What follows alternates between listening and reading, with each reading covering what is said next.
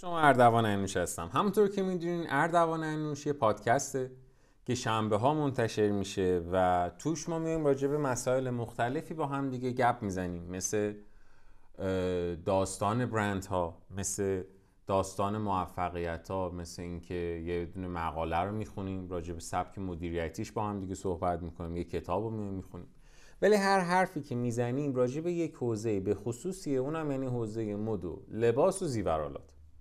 و از همه مهمتر اینکه ما توی این مجموعه اردوان انوش که تشکیل شده از چهار تا شریک در کنار هم دیگه کارهای مختلفی انجام میدیم، مثل مشاوره، مثل راه اندازی برندها، مثل آموزش، آموزش طلاسازی، آموزش مارکتینگ و برندینگ مربوط به حوزه در اصل فشن و کارهای مختلف. ولی که لیست تمام این کارها رو هم میتونین توی سایت اردوان انوش دات کام ببینید. نکته که وجود داره که اصلا به خاطرشون ولیه رو میخواستم بگم اینه که همونطور که میدونین صد درصد هیچ کدوم از پادکست های ما در اصل ادیت نمیشن و عین دو تا دوستیم که کنار هم دیگه نشستیم داریم گپ میزنیم، برای همین ممکنه وسطش یه صدای عجب غریبی بیاد، ممکنه که یکی منو حتی صدا بکنه، ولی تصورمون اینه که انگار واقعا حالا توی مسیری تو ماشین کنار هم نشستیم، داریم با هم دیگه پیاده یک راهی رو میریم و با هم گپ میزنیم، یا اصلا نشستیم و داریم دو تا قهوه میخوریم و با هم گپ میزنیم، برای همین هم ادیتش نمیکنیم. امروز میخوایم راجع به داستان برند پرادا صحبت بکنیم که این داستانش واقعیت برای خود من جذابه، ولی نه از جنس جذابیت هایی که سریای قبلی وجود داشت. یه ذره جذابیتش جذابیت تأمل برانگیزه، یه ذره جذابیتش جذابیتیه که دیدیم بعضی وقت آدم بهش فکر میکنه خب چرا من تا حالا این کار نکردم، یا چرا من این سبکی نخواستم جای رو مدیریت بکنم، که جلوتر بهش میرسیم چرا اصلا این سوالا برای خود من به وجود اومده بود، من خودم رو یه ذره حداقل محدود کرده بود. برند پرادا یه برندی که اولین فروشگاه خودش رو سال هزار و نهصد و سیزده توی یه محله معتبری توی شهر میلان که اگر اسمش رو بتونم درست بگم به اسم گالریا ویتوریا امانوئل تو شهر میلان ایتالیا میاد افتتاح میکنه، که این مغازه رو توی اون زمان آقای ماریو پرادا در کنار برادرش آقای مارتینو پرادا میان افتتاح میکنن که کارش هم فروش کالاهای چرمی بوده. کیف میفروختن، چمدون میفروختن، لوازم جانبی و اکسسوارهایی که از چرم ساخته شدن میفروختن، که خب صد درصد دیگه تا اینجا میدونین که تو پادکست ها راجع به زیاد صحبت کرده بودیم. مثلا برند لویی ویتون هم جزو همونا بود، برند عرض کنم خدمتتون گوچی هم جزو همونا بود، هرمس هم جزو همینا بود، که خب یکی از دلایلی که اون زمان چرم اینقدر محبوب بود شاید این بودش که خودرو به این شکل رایج نبود و اصلا وسیله عبور و مرور اسب بود و یه جورایی این کالاهای چرمی کالاهای لوکسی حساب می‌شدن و فوق‌العاده هم پرطرفدار. این برادر، این دوتا برادر انقدر موفق شدن که شش سال بعدش یعنی سال هزار و نهصد و نوزده شدن یکی از اصلی ترین تأمین کننده های رسمی کاخ سلطنتی ایتالیا. تو چه حوزه اینا تأمین کننده اصلی بودن؟ تو همون حوزه خودشون، یعنی محصولات چرمی، به خصوص طراحی‌های منحصر به فردی که این دوتا انجام میدادن توی کتای سلطنتی.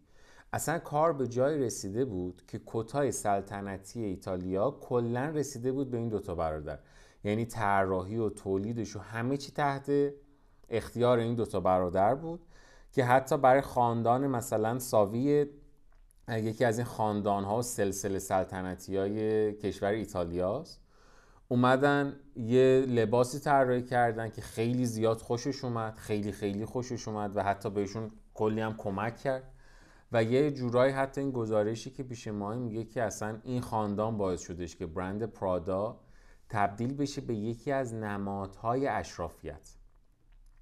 ولی ماجرا اینجاست که تا اینجای کار اتفاق عجیبی براشون شاید نیفتاده بوده، یعنی طراحی‌های منحصر به فرد تونسته بودن که علاقه خاندان سلطنتی هم جذب کنن، ولی چالش عجیبی نداشتن. اون زمانی که ما داریم راجبش صحبت میکنیم توی ایتالیا، توی اروپا و به صورت کلی در دنیا یک مرد سالاری عجیب غریبی بود، در حدی که نه تنها آدم ها اصلا اعتقادی به کار کردن خانوما نداشتن خارج از منزل، بلکه حتی میگفتن اصلا یه مایه ننگه اگر که یک خانومی، یک همسری، یک دختری بخواد حتی توی شرکت خانوادگی ما هم کار بکنه. یعنی میگفتن نه تنها نمیتونی مستقل برای خودت کار بکنی، بلکه تو شرکت خانوادگی ما حتی اجازه کمک هم نداری، چه برسه به اینکه کاخ کار کنی. حتی در منزل هم نمیتونی کارهایی رو انجام بدی که مربوط به شرکت باشه. ولی خب از قضای روزگار این آقای ماریو فقط یه پسر داشت که اون پسرم هیچ علاقه‌ای به کسب و کار خانوادگیشون نداشت.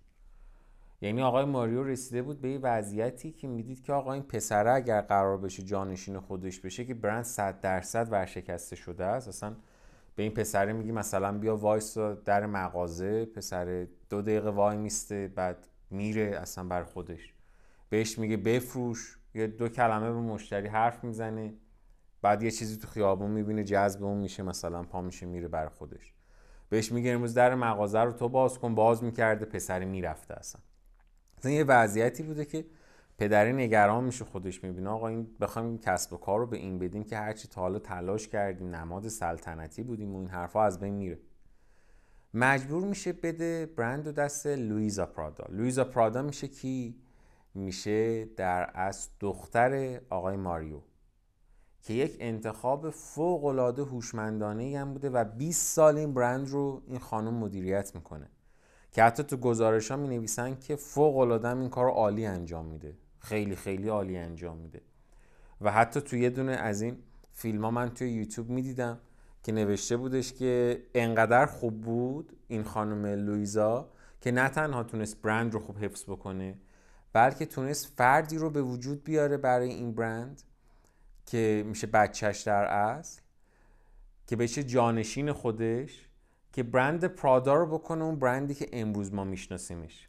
واقعیت اینه این خانم لوئیزا خب اون موقع حالا یا به خاطر اینکه ثبت نکرده بودن یا به خاطر اینکه فقط سعی کرده بوده برند رو تو وضعیت فعلی خودش نگه داره، دستاورد عجیب غریبی نداشته، ولی بزرگترین حسنش این بوده که بیست سال برند رو در یک وضعیت خوبی و استیبلی نگه داشته تا برسه دست میوشیا پرادا.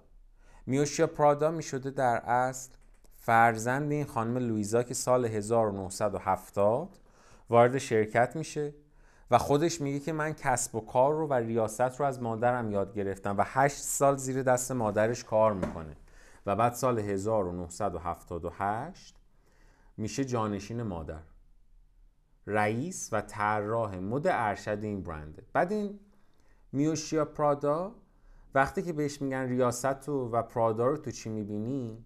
میگه یه جمله: مشاهده دقیق و کنجکاوی در ارتباط با جهان، جامعه و فرهنگ در مرکز فعالیت‌های پراداست. یه جورایی میگه که ما اصلا یه کار بیشتر نمی‌کنیم، ما آرندی فقط می‌کنیم، ریسرچ اند دیولپمنت انجام میدیم. و از سال هزار و نهصد و هفتاد و هشت تا به امروز، یعنی یه چیزی نزدیک بر چهل ساله که ایشون مدیر پراداست، مدیر خلاقیت پراداست و داره کار میکنه.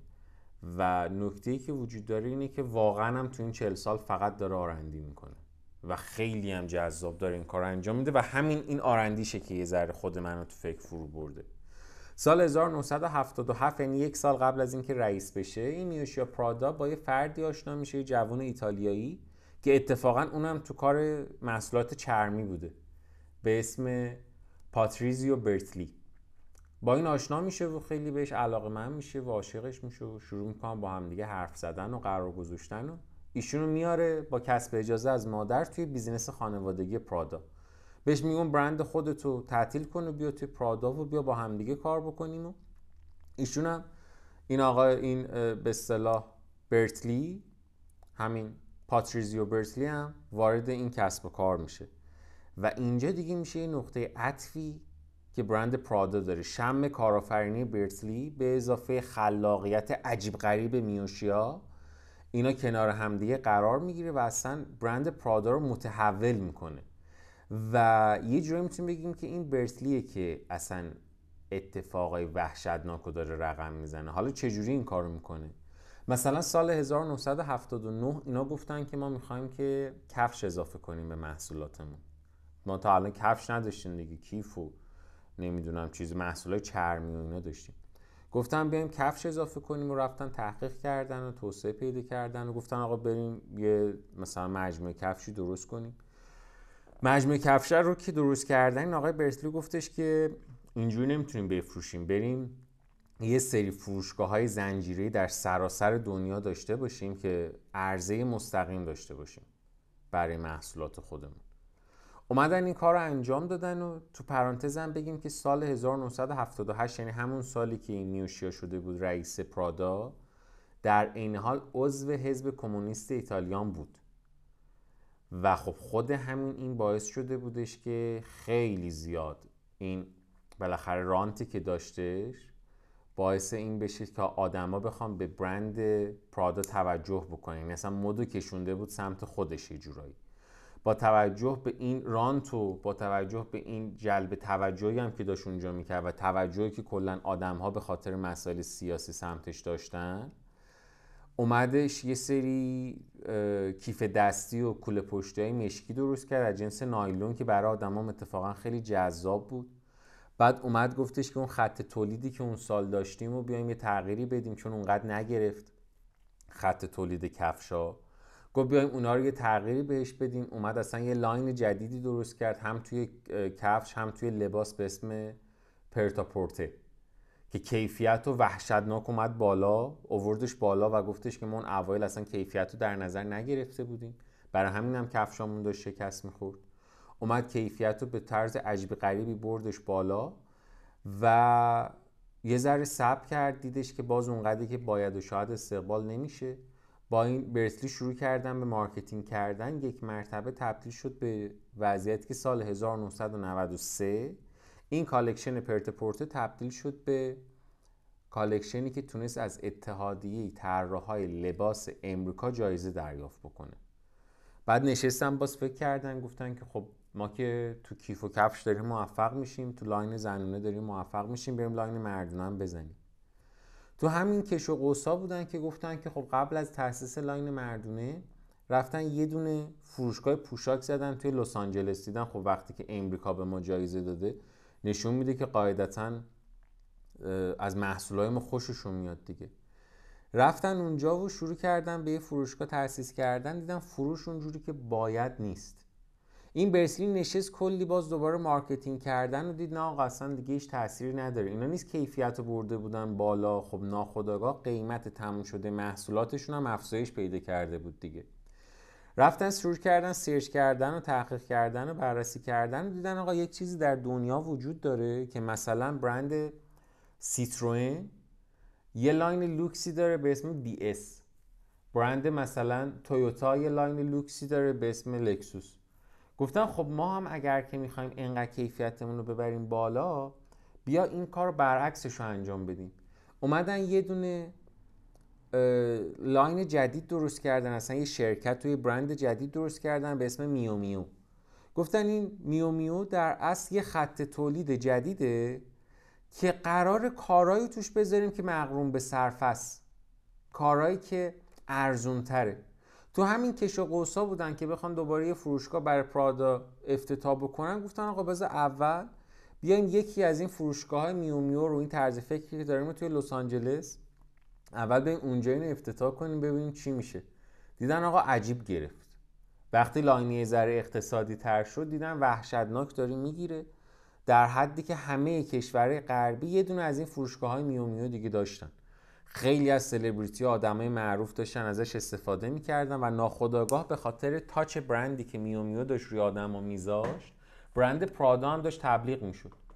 مثل همین الان مثلا وقتی که من ماشین تویوتا سوار بشم بدونم کیفیتش خوبه، یه حس خوبی ازش داشته باشم ولی با یه قیمت ارزونی، نسبت به برند لکسوس هم یه حس خوبی دارم. میگم خب این قاعدتاً وقتی لاین ارزونش اینه، ببین اون لاینی که قراره گرون‌تر باشه چه اتفاقی براش میفته. تو این کش و قوسا میوشیا گفتش که آقا ما باید بریم سمت برند شدن، ولی نه فقط با تعریف لوگو. خب نشست بررسی کرد و مدیر خلاقیت برندم بود، دیدش که تا الان محصولاتی که استفاده میکنن اکثرا بافتای نایلونیه، کانواس، و گو یه کاری میایم میکنیم رنگی که بیشتر طراحی ما ازش انجام میشه از این به بعد سبز ارتشی، قهوه‌ای، سفید، کرم و مشکی باید باشه. شروع کرد برای برندش سیگنیچر تعریف کردن، یا مثلا گفتش که اگر میخواین طراحی بکنین تا زمانی که برند پرادا تو ذهن آدم‌ها جا بیفته، این داستان برای مثلا دهه‌های دهه نود تقریبا، دهه نود میلادی، کلا سبک طراحی رو ببریم به سمت طراحی‌های ساده، مینیمال، دامنای کوتاه تا زانو حد اکثر، کمربندای باریک پرادا که خب اون دهه نود هم یه دهه‌ای بودش که بعد از اون اتفاقاتی که توی امریکا افتاده بود که خانم‌ها اصلا اجازه نداشتن دامنای تا بالای زانو بپوشن و این تازه از بین رفته بود این قوانین و این اتفاقا، که حتما عکساش رو تو اینترنت دیدین که مثلا لب ساحل پلیس وایساده متر می‌کرده دامن خانم‌ها رو. این دامنه کوتاه هنجار شکنی بود و اصلا جذاب بود برای برای به خصوص مردم امریکا، به خصوص اینکه این شکلی ایتالیا هم داشت قدرت نمایی می‌کردش که آقا ما اصلا تو کشورمون از این داستانا نبوده و اومد کلا یه روح تازه‌ای داد حتی به طرح‌های قدیمی که اون موقع استفاده می‌شده. مثلا اومد یه سری کتای کلاهدار که اصطلاحاً بهشون میگن پارکا، اونا رو اومد از جنس نایلون دوباره ریدیزاینشون کرد، با پوست راسو اومد تزیینشون کرد و وقتی دیدین رنگا و این ریبرندینگ و اینا گرفته، این میوشیا دستور دادش که بیان همه فروشگاه‌های پرادا از این به بعد دیوارهایی داشته باشن از جنس رنگ سبز مخصوص خودشون که تو اینترنت هم بزنین اصلا میاد، به اسم رنگ سبز پرادا معروف شد از این به بعد. و برای همینم برای تستش هم اومد اولین فروشگاه سبز پرادا رو توی میلان ایتالیا افتتاح کرد، دید وحشتناک گرفته، یعنی اصلا یه اتفاق عجیب غریبی بود، شبیه این کافه های صورتی که تو تهران داریم میبینیم. بعد مردم خیلی استقبال کردن، یه عده میرفتن اصلا فقط ببینن این فروشگاه رو که اینقدر جذاب دیزاین شده. بعد بوتیکای شبیه به این رفت تو لندن درست کرد، تو مادرید درست کرد، تو توکیو و پاریس درست کرد که از هوشمندیش هم بود اتفاقا. چرا از هوشمندیش بود؟ به خاطر اینکه نرفت تو ایتالیا دوباره یکی دیگه همینجوری درست کنه، گفت بذار این تبدیل شه به یه استوری تلینگی از برند پرادا در کل دنیا و خود این جذاب بود. رفت تارگتاشو مشخص کردید، مثلا لندن و مادرید و توکیو و توکیو و پاریس و اینا میتونه جزو جذابترین تارگتاش برای فروش باشه. رفت اونجاها این روش‌های مارکتینگ و برندینگشو انجام داد که تبدیل شه به یه چیزی که مردم در سراسر دنیا راجبش بخوان حرف بزنن. ولی از اینجا به بعد ماجرا برای خود من خیلی جذاب بود. تو این هی این زن و شوهر یعنی میوشیا و برتلی اومدن یه دونه مثلا مؤسسه فرهنگی هنری تأسیس کردن، اومدن یه دونه باشگاه ورزشی تأسیس کردن، یه تیم دریانوردی اومدن کنار هم جمع کردن، گفتن بره تو رقابت‌های جام امریکا کار بکنه. تا اینجاش کارهای عجیب غریبی نمی‌کردن، یعنی کارهای خیلی هوشمندانه‌ای می‌کردن، ولی اینجاش برای خود من خیلی جالب بودش که از سال هزار و نهصد و نود و نه برند اومد یه جوری دیگه فکر کرد. برند پرادا اومد به این فکر کرد، گفتش که ما مثلا می‌خوایم کفش تولید کنیم، چرا باید خودمون رو درگیر این پروسه بکنیم؟ و شروع کرد خیلی هوشمندانه آرندی کردن، یا برون سپاری میکرد یا میرفت برندهایی که داشتن کار میکردن رو با قیمتهای مناسب خودش میخرید. مثلا رفتش برند کلاسیک چرچ رو که از سال هزار و هشتصد و هفتاد و سه توی نورثمپتون انگلستان تأسیس شده بود یهو خرید. بعد بهش گفتن که چرا این کار کردی؟ گفت به خاطر اینکه خب با این کار من هم میتونم از ظرافت انگلیسی‌ها در تولید کفش استفاده بکنم، هم دیگه نیازی نیستش که از اول یه پروسه تشکیل کارخونه و تأسیس کارخونه رو داشته باشم، هم هم این که دیگه کارگرایی دارم که با استانداردهای سطح بالای تولید کفش به صورت تخصصی آشنان، پس من چند مرحله جلوام. یا مثلا اومد یه کار خیلی بامزه کرد سال دو هزار و یک، اومد یه سری فروشگاه تأسیس کرد به اسم اپیسنتر. سال دو هزار و یک این کار کرد. بعد بهش گفتن اینا دلیل الان چیه برای این کار؟ گفتش که ببین ما داریم رشد میکنیم و میخوایم که از همه اتفاقای برندینگ استفاده کنیم، ما میخوایم که یک تعریف جدیدی از خرید و تلاش برای اینکه با مشتری تعامل داشته باشیم و پیدا کنیم و اینا برندای ماست. اسمشو گذاشتیم اپیسنتر. اینا یه سری فروشگان که به نظرم جذابن.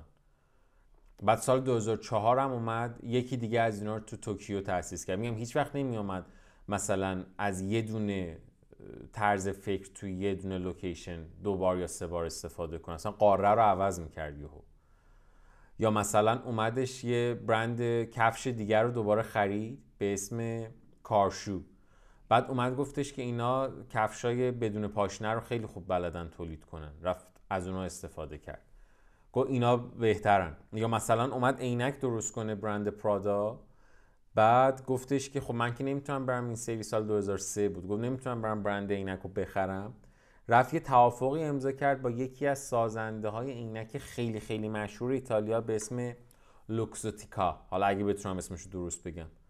گفت تمام عینک های برند پرادا و میو میو رو از این به بعد خودش تولید کنه، خودش هم توزیع کنه. و خیلی اتفاق جذابی بود، یعنی یه قراردادی بست که تولید و توزیع و داد دست اونا، فقط خودش درگیر طراحی بود و درگیر اصلا دیگه مارکتینگ و یه صنایع تخصصی که ازش اونقدر اطلاع نداشت نمیشد. یا مثلا اومد لوازم آرایشی و عطر تولید کنه، مثلا اولین عطرش رو به اسم امبر سال دو هزار و چهار آورد، رفت با یه دونه باز دوباره لوازم آرایشی تو ایتالیا قرارداد بست به اسم فشن گروپ، رفتش با اونا قرارداد بستش، گفتش که من عطر میخوام، برای من عطر تولید کنین. باز دوباره تولید و توزیعش و ورود به بازارش رو سپرد دست اونا. یا مثلا یه کار جالبش که اصلا شاید ندونی، یعنی خود منم نمیدونستم، اینه که اولین گوشی همراه لمسی در جهان و برند پرادا زده، اصلا چه ربطی داره بهش. بعد با کی زد؟ با ال جی. سال دو هزار و هفت اینا اومدن نشستن با هم دیگه، یه توافقنامه امضا کردن. این میوشیا چون مدیر خلاقیت بود، خب ذهنش خیلی باز بود، خیلی آزادانه حرکت میکرد، گفتش که بیا با هم یه اسمارت فون بزنیم. یه اسمارت فون زدن با ال جی و اینا هم شریک شدن باهاشون، یه جورای سرمایه گذاری کردن توی پروژه و سه بارم این گوشی همراه ریدیزاین شد، سال دو هزار و هفت، سال دو هزار و هشت و سال دو هزار و یازده. و اصلا سال دو هزار و یازده در از سالی بودش که یک مرتبه برند پرادا با یه موفقیت خیلی چشمگیری شد رئیس هیئت مدیره بورس سرخ بهادار هنگ کنگ. خیلی برند عجیبی برند پرادا و به معنای واقعی کلمه یه هلدینگه، یعنی هر جوری که حساب میکنیم خیلی خوب پرورش پیدا کرده این میوشیا، خیلی خیلی جذاب، یعنی فکر فوق العاده باز.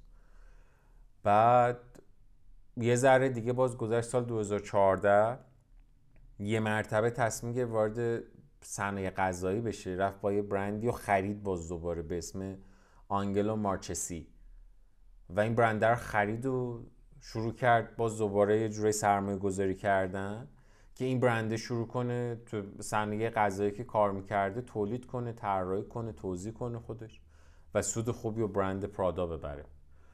سال دو هزار و پانزده اولین عطر میو میو وارد بازار شد و سال دو هزار و شانزده سالی بودش که و همچنین دو هزار و هفده سالی بودش که دیگه این زوج یعنی برتلی و میوشیا تصمیم گرفتن دیگه برای اولین بار شاید یه سرمایه گذاری هم بکنن رو کاری که پرادای اعظم، اون کسی که برندو تأسیس کرده بود، انجام میداده و رفتن سرمایه گذاری خیلی بزرگی کردن روی کارخونه های چرمسازی. پنج تا کارخونه توی توسکانی و امبریا رو اومدن نوسازی کردن، یعنی خریدنش، کلن ریدیزاینش کردن. بعد گفتن که این اگر بخواد محصول تولید کنه این شکلی نمیشه، چرخش رو عوض کردن، تجهیزاتش رو جدید کردن و گفتن که خب حالا که اینقدر خوب شد از الان میتونه دیگه برای برند پرادا و میو میو هم استفاده بشه. بعد دیدن چقدر جذاب، سال دو هزار و هجده پرادا ریزورت اومدن درست کردن تو کارخونه پیانو سازی تو منهتن. اصلا خیلی کارهای عجیب غریب کردن، خیلی خیلی کارهای عجیب غریبی کردن. ولی خب با همه این کارهایی که انجام دادن، امروز یکی از قولای اقتصادی هن و یکی از گرانترین و مهمترین برندهایی هن که تو دنیا وجود داره. و جالبه که این میوشیا پرادا هنوزم مدیر خلاقیت برند پراداست و رئیس یا مدیر عامل کل این کمپانیه. توی این چهل سال تونستش که برندو از یه جایی که یه برند خوبی بود تبدیلش کرد به یک برند فوق‌العاده وحشتناک و خب همونطور هم که مشخصه خلاقیتش با یه جسارت خاصی ترکیب شده بود و سبک مدیریتیش خیلی سبک قابل تأملیه. سبک مدیریتی سبکیه که میدونین یه جورایی انگار نگاه میکنه به آدمهای دیگه و میگه که اگر که این آدم ببره منم میتونم ببرم، و میاد باهاش شراکتی رو درست میکنه و بر اساس اون شراکته، بر اساس اون سرمایه گذاریه روز به روز بزرگتر میشه. ولی خب آدم خوششانسی هم هست و صد درصد آدم مدیری هم هست که میدونه با کی باید دست بده و به قول انگلیس‌ها شیک هند بکنه برای سرمایه گذاری و کار کردن و شراکت. ولی خب طرز فکرش طرز فکر درستیه دیگه، یعنی فقط به این فکر نمی‌کنه که هرچی هست و نیست مال پرادا، چرخو از اول نمیاد اختراع بکنه. میگه یه کارخونه‌ای وجود داره، داره کار میکنه، خب من این کارخونه ها رو میخرم که از این به بعد برای من کار بکنه. وقتی بالغ‌تر شد گفت آقا یه کارخونه‌ای وجود داره که نمیتونه کار بکنه، خب من اینو میخرم، ریدیزاینش میکنم که از این به بعد خوب کار بکنه. و این اتفاق و این طرز فکر طرز فکر فوق‌العاده به نظر من قابل احترام و درستیه. من خیلی حال خیلی دوست داشتم، خیلی حال کردم با برند پرادا و این اپیزودی که اصلا راجبش خودمون حرف زدیم و به نظر من خیلی خیلی اتفاق جذابی بود. مرسی که شما هم در کنار ما بودین و ایشالله شما هم همونقدری که من شوک شدم و دوست داشتم شما هم این برند پرادا و لاین اکونومیش که میشه میو میو رو دوست داشته باشین. مرسی، خسته نباشین، خدا نگهدارتون.